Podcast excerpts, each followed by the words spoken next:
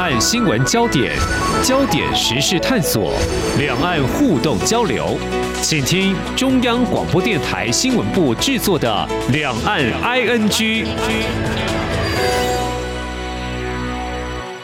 听众朋友，你好，我是黄丽杰，欢迎收听两岸 ING。我们今天三十分钟节目呢，要一起关心你我的健康哦。通常这个秋冬季节，向来是流感病毒好发，因为很活跃嘛，哈，医师都会这么说。那过去这三年，由于各国投入大量资金还有心力，都是来对抗这 Covid nineteen 这个病毒哦，所以有可能会盖过了呃，这专家医师的提醒的声音。不过最近这一个多月来，我们先关。关注中国大陆，嗯，北部呢有多个省份出现大量呼吸道疾病的感染哦，那么这也引发世界卫生组织的关切。嗯，这跟 COVID-19 会有关系吗？还有这病毒有没有出现所谓的变异呢？我们知道中国大陆今年以来已经陆续打开旅游的大门，尤其我们台湾已经开放，明年三月我们的民众可以组团前往旅游。当然，比较迫切的还是最近哦，我想原本两岸的人流互动已经回温了。不少，加上明年的一月总统跟立委选举，另外年关将近，就农历年嘛，边境防疫这些措施有没有必须要特别留意跟加强一些配套措施的？我们今天特别邀请中华民国防疫学会理事长，同时也是中国医药学院附设医院感染科主治医师王任贤来特别说明。非常欢迎理事长，您好。你好，我是王仁贤。是医师，COVID-19 病毒它流感化了吗？因为在前几年我们在讨论大概要用什么样的方式来防疫嘛，哈，就各国都有不同的做法嘛。那会不会像这个十多年前 SARS 一样已经消失不见了呢？我们先谈这样子，因为大家想说已经流感化了嘛，但是在台湾有些人还是戴起口罩，有些人就已经自主不戴了嘛。那个新冠病毒啊，它确实已经流感化，因为这个是新冠病毒，它原来就是一个上呼吸道病毒里面的一支了，嗯，哦，跟我们的感冒很像，而且比感冒轻啊，好，哦，那这一次是因为它变成了一个所谓的新的，它变成下呼吸道了，可是下呼吸道它变一段时间，它也会变成上呼吸道，所以原则上来讲，以前的学者研究的冠状病毒的话，嗯，大概都是以十年为一个周期再去流行的。哦所以我们也看到，那么二零零三年不是有 SARS 吗？对，对不对？二零一二年的时候，嗯，大概就是 MERS 出来了，嗯，然后到了现在的二零一九、二零二零年的时候，又出来一个叫做新冠嘛，所以基本上大概都是一个十年一个轮回了。那这十年中间的话，除了那一次起来的时候它是一个下呼吸道病毒以外，其他在中间的时候大概都是上呼吸道，因为它变回原形。哎，这个病毒原本就是个上呼吸道病毒，它不会在下呼吸道长期存在的，它变回去的。所以这个病毒是永远一直都会存在的，这里永远存在。我们知道病毒跟疫情是两码子事哦，嗯嗯，病毒跟疫情是不一样的。什么叫病毒？它跟蟑螂一样，它不会走的，呃，不会消失不见，绝对不会完全消失，不会。但是它会变成说，因为我们人感染过以后，我们就有抗体，抗体。这自然保护是最重要的。得过以后，以后再得就是小的，就是轻的东西。哦，那这个时候轻的东西，大家就不会去关注，这叫做疫情。疫情就是有病毒，我们不关注它，这叫做疫情。嗯，所以这个是以前我问到我的长官，就是以前的那个地方组副组长施维仪，他是我的好朋友嘛。我就问他什么叫疫情？疫情就是社会的关注度。你看看现在讲新冠，没有人去理了。那三年前讲新冠，那哇，大家很紧张啊。哎，对，这就是有病毒没疫情一样一样的道理。所以冠状病毒不要想到它会走，没问题的。但是它以后它还会再冒出来，大概什么时候再冒出来？大概十年。哦，所以这是一个平均值嘛，对不对？就是经验值的观察嘛。从二零零三年，比如 SARS，二零一三年有 MERS 嘛，哈，再加上这个二零一九年开始冒出来的 COVID nineteen，都是冠状病毒。所以你刚刚提到有一个说，他跑到下呼吸道，后来其实也生存不了，还是回到上呼吸道。就如果形容的话，就说他跑错地方，或者说也有可能会比较深入，但是还是不适合他生存，还是回到上呼吸道，是这样子吗？呃，其实不完全是如此，因为一个病毒哈，所有的病毒大概都是上呼吸道着床，进下呼吸道想要给人致死啦，原则上是如此，都是这样的。但是你在到下呼吸道的过程中，我们是坐慢车过去，从上呼吸道慢慢慢慢走到下去。这中间如果我的抗体起得慢，起得慢的话，原则上我这个就变成它就能够下到下呼吸道啊，下呼吸道就那肺炎呐，那会死人的，对不对？可是如果说是我这个是已经有抗体了，那这个抗体。我在感染就是追加的抗体，追加抗体起得很快，一两天就出来了。所以你还在上的时候就被挡住了。所以上跟下，其实所有的病毒他们都希望能够下。那有些是下不了，是这个就是变成我们变成这个下呼吸道变成上呼吸道的原因就在这个地方。嗯嗯嗯，那我这边也请教医师哦，嗯、就是说我们这两三年下来也是打了很多疫苗，是不是就是一个有助于防疫，就是让我们知道说病毒侵入，总的来看的话还是这样嘛，哈，对不对？这个疫苗啊，本身就是对我们这个病毒感染的最重要的一个防御，嗯、因为病毒的感染它不是靠药物。所以药物，你看帕斯洛比跟那个什么莫拉提拉韦，其实这些药物到现在已经是退流行了，没有人要用了。嗯，主要是病毒的感染就是靠免疫，嗯，免疫反应，免疫反应是自然免疫是最好的，疫苗是次之的。嗯，所以其实我们现在这个病毒它之所以会变成上呼吸道，主要原因就在于我们的抗体产生了，保护力产生。这个保护力产生大部分都是我们自然感染来的，疫苗扮的角色绝对弱于本身的感染。这个大家一定要注意的。那药物又是更下面的东西，它跟上面是没有关系的。嗯、OK，好，这边继续就要请教理事长，你常常看了一些病人哈。如果以这个季节先看到台湾呐、这阵子流感的这个病患是不是有增加的一个情况？这也是冠状病毒的一种吗？嗯，哦，不是，流感病毒了，基本上我们的呼吸道病毒有很多很多，哦、当然最重要的是流感，没错。嗯，那冠状病毒是。十年冒一次嘛，所以它基本上在十年中间它就是不重要嘛，因为它很轻嘛，它很轻嘛这样子。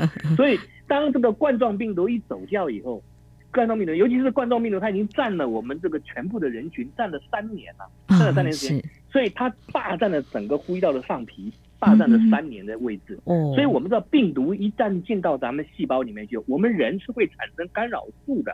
什么意思呢？什么叫干扰素？一个病毒进到细胞以后，它把整个细胞给霸占掉。嗯，它会产生个干扰素，干扰素干什么？干扰其他病毒进来。就像我们跟一个女孩子结婚以后，那个女孩子就会叫你签个结婚证书一样。哦，签个证，签个结婚证书，你再跟其他女孩子，你去吃饭试试看，狗仔马上给你拍，你马上就有问题了，懂不懂？所以我们的病毒对细胞也是这样子的霸占的一个角色在。所以当这个整个新冠病毒霸占了我们这个上呼吸道三年的时间以后，等到它一松掉。它真的松掉了，一松掉以后，我们的位置就空出来了。是空出来以后，就是变成群魔乱舞。现在不是只有流感而已，包括了腺病毒，包括了呼吸道绒包病毒，包括那个霉浆菌，基本上都群魔都在舞了。但是我告诉你，这些舞的东西哈，基本上也舞不过上回在新冠的时候大家舞的一个程度。那假如说新冠当初占了我们百分之二十的人群感染的话，基本上大家都占百分之。二十组有人群，是那现在这个人群站起来，基本上大概也不会超过这百分之二十。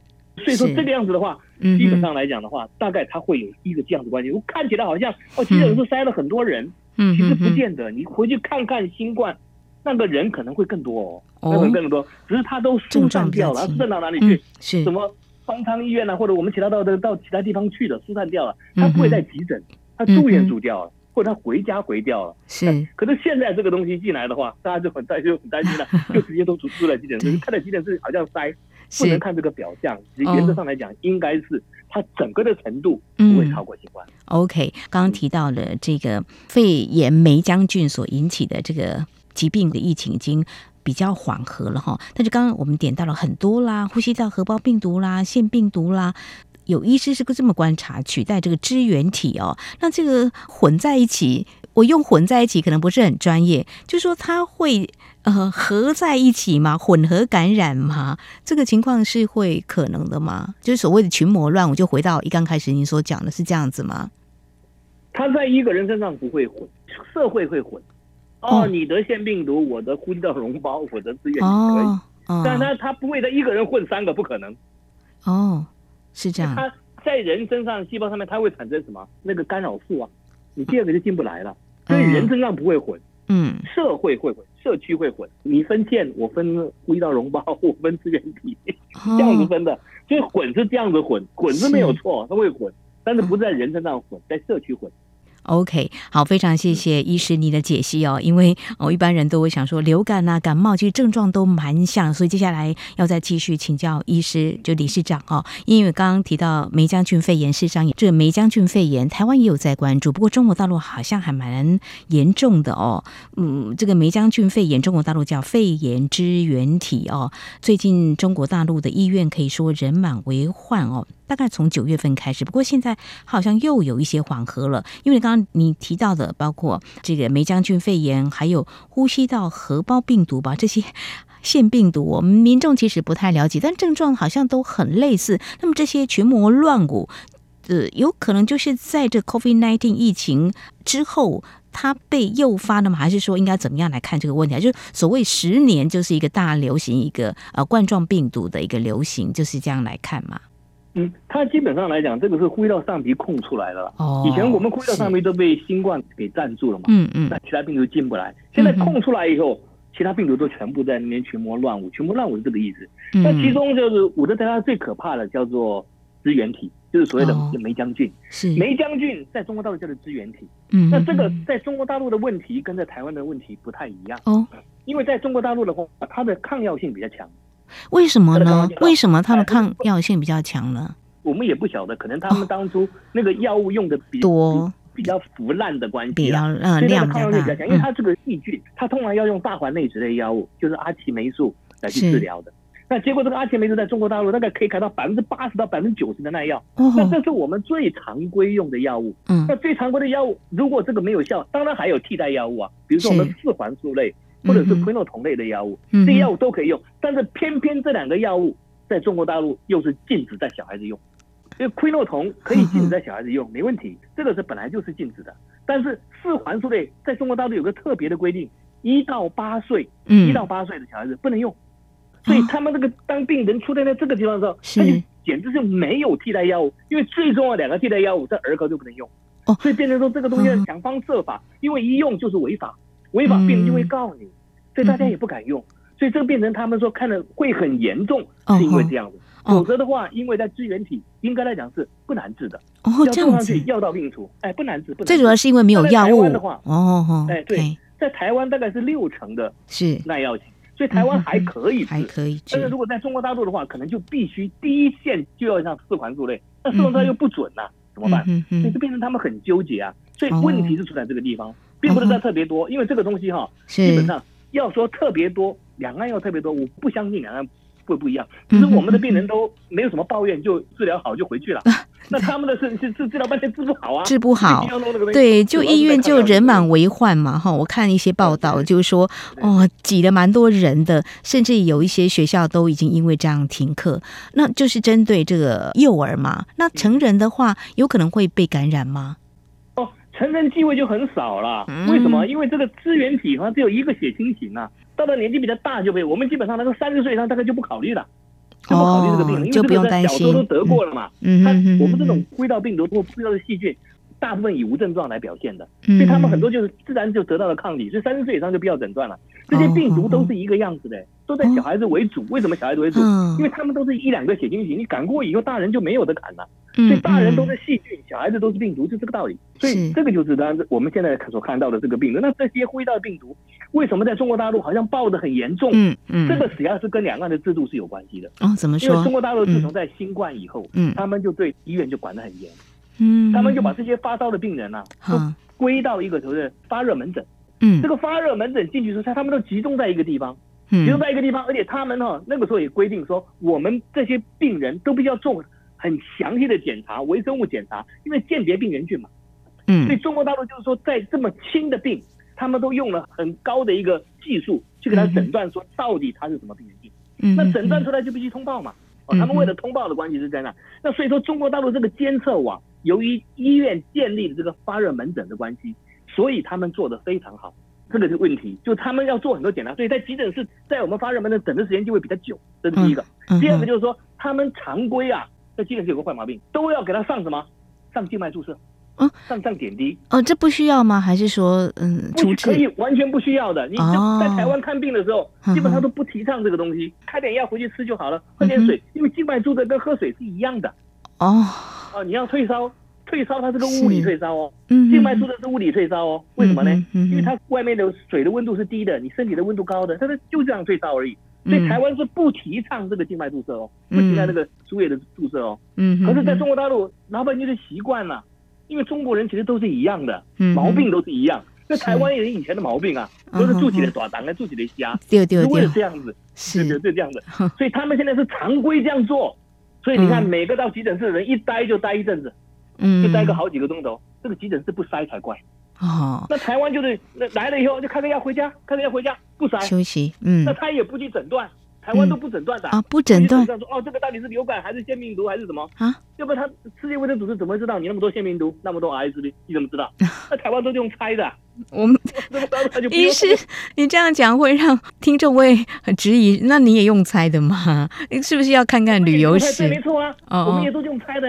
哦，我这个正牌的临床医师。是是啊。我们基本上来讲，再看那么多的病人来的时候，我们根本就不会去诊断他。哦，这个就是呼吸道，我这排除掉细菌就好。嗯。细菌要用抗生素，病毒不要用抗生素。没错。回家吃点药就好了。哦。我们都是这样诊断，所以两岸的诊断的习惯不一样。嗯，那他们是因为有了确诊以后，他们会通报到世界卫生组织，嗯，所以通报到世界卫生组织，世界卫生就会关切了，到底这个通报这些东西到底是不是对的？他他们用很高深的技术，比如他们现在用分子生物学的东西去诊断上呼吸道，嗯，这个原本来讲，这个是个浪费，你知道吧？无聊啊，哦，这个这么小的病用这么贵的检查干嘛呢？不需要，对，对他们做了以后，就把世界卫生组织给吓到了，哎，怎么有这么多病？到底这个是不是有个新的病冒出来？其实没有，其实我跟你讲，这个要冒，这个不会有国家的藩篱的。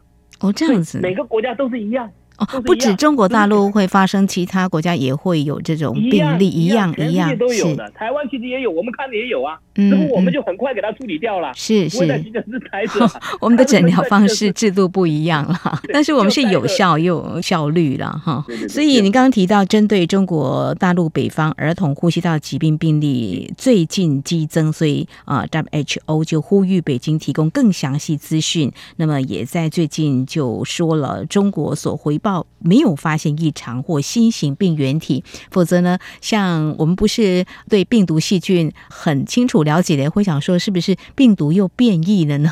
有没有可能在这个 COVID-19 之后有出现这样子威胁人类健康的情况，并没有嘛？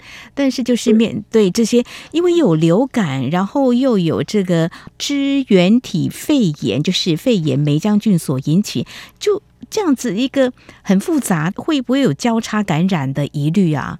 这个交叉感染基本上不会啊。我刚才讲过，就是有一个干扰素的问题，病毒进去，你新冠进去，它也会干扰其他病毒进来。嗯，那呢，腺病毒进去，它也会干扰其他病毒进来啊。嗯，那假如说那呼吸道绒包病毒，它也会干扰其他病毒进来。这几个东西啊，临床上就能够有效的鉴别了。嗯，比如说是流感的话，流感都是咽炎。咽炎是什么意思？就是喉咙痛，然后咳咳啊，哎，然后咳咳，这是咽炎哈。嗯，那通常他都会发烧，烧的很高哦，烧了一两天哦，稍微一两天，他不会烧太久的哈。嗯，那另外一个腺病毒感染，腺病毒感染很简单，腺病毒感染它就会伴随其他的症状，比如说结膜炎，伴随肠胃炎、膀胱炎。哦，你看这个走得远了，明明是个咽炎，嗯，到膀胱去，到这个结膜来，这个是它的特征啊。另外还有一种就是这边可能没有讲的，就传染性单核球炎。传染性单核球员的话，他常常会什么？到淋巴结会肿大。那另外这个呼吸道融合病毒的话，呼吸道融合病毒原则上它往下面走，它会到产生哮喘。所以常常我们那个上呼吸道感染来就哮喘的。嗯，这个哮喘一定要病死啊！年轻时候就哮喘，小时候就哮喘，一个人突然间哮喘，大概就是呼吸道融合病毒。所以我们大概用这样的鉴别诊断就可以鉴别出来了。那台湾因为也没有健保，也不允许你那么高深的技术放在这个上呼吸道感染才去做，这不可能嘛？除非真的要鉴定病源的时候才会有。那中国大陆是这个东西是乱用了，滥用在这个这个发热门诊就用了，用的全世界都吓了一跳。这么贵的东西用来诊断这个小的病，这不是大炮打小鸟吗？其实就是道理嘛。是，打到最后变成世界卫生组织关切了。哎，那么多流感怎么会比以前多？因为以前没有这个诊断呐，现在有这个诊断出来以后，他就 WHO 就关切了。哎，到底这个是有没有问题？是。结果你看他们很快就给他回答，回答没有问题，没有问题。是是是。他已经做了很高深的检查嘛，什么型号都搞得一清二楚了，怎么会有问题？所以这个只是一个常规的一个流行而已。我相信台湾也是有，其他国家也有爆出来，也在搞起来了。所以这个也不要担心说这旅游会不会引起，因为台湾已经有了。哦，这样子，我们看的门诊也是有的，只不过我们都把它开药带回家就好了。我看到媒体报道，就中国大陆的家长呢，是一度担心啊，有些会变成白肺，就是嗯、呃，他肺部可能会被严重的啊受到病毒的一个侵扰。这个部分的话，是不是太多虑了？其实白肺其实是所有病毒性的肺炎哦，很常见的，它的死亡原因就是白肺。比如说我们在那个什么新冠也是白肺死掉。那白肺的意思是什么？就是我们人体启动了第二套免疫系统。我刚才不是讲过吗？嗯，所有的病毒就靠我们的免疫嘛。是。那免疫的话，我们再感染的，我们基本上免疫很快就出来。原发感染的就出来的很慢，很慢。有时候人一个人脾气不好的时候就麻烦，你知道吗？嗯。他这一套系统慢慢的，你还没有把它清除，他就启动第二套，就像我们启动第二套海军一样。我们的海巡就是第二套海军嘛，嗯，那第一套海军就是我们的正规的海军嘛，嗯，正规海军它是只会打敌人的，嗯，可是你假如说海巡的话，那可能就不见得打敌人了，嗯，他也没有这个分辨能力，他也不见得打敌，所以他那个第二套的免疫系统，他打自己的细胞啊，会变成打成白肺呀，嗯，这个很麻烦的，所以我们千万就这个病毒啊要有耐心，你就把它让它免疫系统起来，起来就可以了，然后把它压下去，压下去，它一定压得下去的，只是时间早晚而已。那有些人就太急了，以后就启动第二套，不是这个到底谁会急不晓得哦，所以这个很难预测。嗯，所以世界卫生组织是监控这个东西嘛，你这个白肺多了，重症多了，他就认为你这个病毒就是新的，新的以后我们抗体才会产生的慢嘛，产生的慢，白肺就会多嘛，是这个样子。所以白肺大家不要认为说是某个特殊病的，所有的病毒性的肺炎都会以白肺表现，因为它病毒的肺炎都是以我们自己的。第二套免疫系统把它造成的细胞因子风暴所造成的。嗯，好，非常谢谢我们中华民国防疫学会理事长王仁贤非常专业的解析哈，让我们的听众朋友可以对这样子的一个呼吸道传染疾病，最近好像有好多的病例呢，呃，都一起窜出来，让大家很担心。那是不是在后疫情阶段呢，一些病毒呢又开始发威了呢？那事实上呢，其实也是有很多很专业的、很关键的一些情况去厘清它，去了解它，才不会造成恐慌。不过，就如同医师你所提到的哦，中国大陆会这么的严谨，这样或大炮来打小鸟，这个在国际之间是不是会有一些平台可以交换一些经验？而中国大陆这么做，就你们专业来看的话，这个是中国大陆非常独特的一种防治的做法吗？哦，不是，在中国大陆是这样的，中国大陆是人被吓坏了。他们有一个很好的流感监测网，流感监测网非常重要，知道吧？中国大陆哈，在以前哈，其实以前我们会不会觉得以前流感疫苗啊，反正打的时候，因为流感疫苗的病毒株到底是哪一个病毒来去做疫苗，这个由世界卫生组织决定的。那以前的话，世界卫生组织的猜对率哈，大概只有百分之五十而已哦，猜的很烂，跟选是非题一样。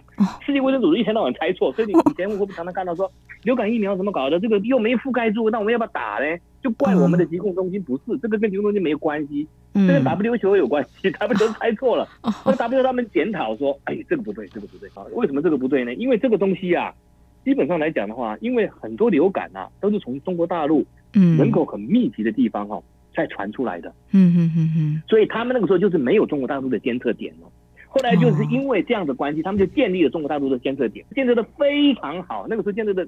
点非常的密，所以后来流感疫苗它的猜对率啊，可以达到百分之七十五，就是因为中国大陆点加进去了，所以这个点现在还维持的在，所以他们会严格要求各个医院你要提供资料，所以他们就会有这样子的一个习惯了，这个大炮打小鸟了，等于是 WHO 的任务嘛。那 WHO 他给你这个监测以后，你反馈给 WHO，WHO 当然要反应啊，哦，你个高起来了，我就问一下说这个病毒株有没有变异。哦，就他都没有变异，因为他们很快就能有答案了，很完善嘛，是这样子。OK，这个在台湾的话，台湾没有这个建设网。OK，好，这个好像比较敏感的。没有提供我们钱，没有提供我们钱呐。对，我因为我们不是 WHO 的成员嘛，这也是牵涉到比较敏感的政治问题了。这个部分的话，我们还好，这个医疗网哈，我们也很专业、很绵密，像医师都很优秀哈，我们也会尽量取得相关的一些资讯。但是中国大陆这样子的一个滥用药物，这也是一个警讯嘛哈。如果我们现在台湾民众到中国大陆，不用太担心肺炎梅浆菌，因为我们没有抗药性，所以不需要太担忧，是不是？因为怕它现在刚好是一个流行高峰。嗯，因为梅浆菌它在年轻的小孩子才会有，所以大人去旅旅行完全没关系的，完全没关系的，你不会被感染到，因为你已经有抗体了。嗯，那抗体的话，你不管你有耐药还是不耐药，它全部它都会有问题。嗯，所以就是如果要呼吁的话，是小孩子尽量不要去，那大人去是没有关系的，其实大人没有关系，因为这个病毒台湾一样都有。如果其他的病毒的话，其他病毒也是以小孩为主，因为这些病毒啊，这个共同特征是小孩为主的，大人没有。所以说呼吁说是不要去旅行，那小孩子了。大人大概关系不大。好，谢谢医师的提醒哈。如果亲子旅游的话，这个部分还是要多加留意的哈。嗯、呃，那还有一个问题想请教医师哈，这个病毒对人类威胁是不是日益加剧？如果十年，目前看起来好像就是还是十年嘛哈，会来大清洗一次。防疫以目前几个呼吸道疾病的传染，应该还好，不用特别启动一些升级的做法吗？其实不用了，因为主要就是说，嗯、它这些病毒啊都是旧有的病毒了。嗯，那我们人大部分都有抗体了，所以你感染到我们都是轻症。但是你如果说是一个新的病毒，WHO 都会问中国大陆，你的疫情看起来好像高啊。嗯。那如果是个新的病毒的话，那我们就因为新的病毒产生抗体慢呐、啊。嗯哼。那我们就必须要特别的小心，那个重症就会多嘛。嗯。所以如果是老的病毒的话，那就是没有这个问题。所以这个问了以后，我们大家就更可以放心，这个没有太大问题的，因为只要老的病毒，基本上大家都有抗体，所以这些目前流行这几个病毒啊，都是老的。那你看看，我们可以看到，在中国大陆它的疫情，大部分都是小孩子啊。是。小孩子因为什么呢？小孩子他，我们吃的盐都比他吃的饭多嘛。嗯。我们这个时间这么点，老老头子都感染过了，有抗体都有了。嗯。这些病毒。会感染到我们，但是小孩子就不一样，嗯、他才几年而已，他的抗体的条件就比较差一点，很容易感染。是是是。那么继续，医师您所提到的，如果说我们台湾的小朋友去到中国大陆，然后停留几天，不小心被感染，回到台湾的话，在用药上治疗应该会蛮有效的吧？不需要太担心。对，对，因为台湾是这样的，嗯、台湾它这这类的禁忌比较没有了，那所以说基本上台湾的药基本上还可以用，而且这些禁忌啊。台湾的大夫都知道这个不会有太大问题，因为我在台湾也看过很多的大夫嘛，他们一下自己就转了，他也不要问说那小孩同不同意，这些东西叫家长同不同意啊，嗯，他们那边可能要问家长同不同意，跟他解释了半天呢，家长又不太清楚的话。那很麻烦的，你用药都是绑手绑脚的。嗯，在台湾就比较没有那么样的大的问题了。哦，好，那如果人流稍微多一点的话，那以这个嗯感染的情况来看，呃，人流比较多，春节可能是不是台湾也要特别去啊、呃、防范这个？抗药性的梅浆菌会到台湾来，因为我们看到我们的机关署也已经特别提醒啊，要来监控。那也提醒我们医师啦，哈，就问一下我们病人的一些情况、旅游史等等，这个还是要防范嘛。因为过年总是难免大家这个人流的一个互动往来比较多。到了那个春节以后啊，基本上这个都流行这一阵子，哎，一阵子，因为大家都产生了抗体了，所以原则上来讲呢，到了春节应该都没事了。所以春节要那个两岸要互访的话，其实我觉得是可以的。现在的话，可能要特别注意一点，就是小孩子不要去了。其他都还好，好，你这一阵子过去应该就没有了。嗯，OK，非常谢谢医师您的解析，非常专业，让大家可以关心跟了解哈。好，怎么样防范这个后疫情时代这新一波目前看起来这呼吸道疾病的呃群魔乱舞感染的威胁哈？我们今天非常感谢中华民国防疫学会理事长，同时也是中国医药学院附设医院感染科主治医师王任贤非常专业的说明解析，还有。提醒，非常谢谢理事长，谢谢您，谢谢谢谢。好，以上就是今天两岸 ING 节目，非常感谢听众朋友您的收听。节目尾声提醒您，收听节目除了可以透过央广官网，有更多平台，包括 Podcast 播客平台，还有在 SoundOn Spotify 都可以。非常欢迎听众朋友持续锁定，也。来下载我们的节目。当然，如果听众朋友对节目有任何宝贵意见的话，也都非常欢迎听众朋友随时跟我们互动交流。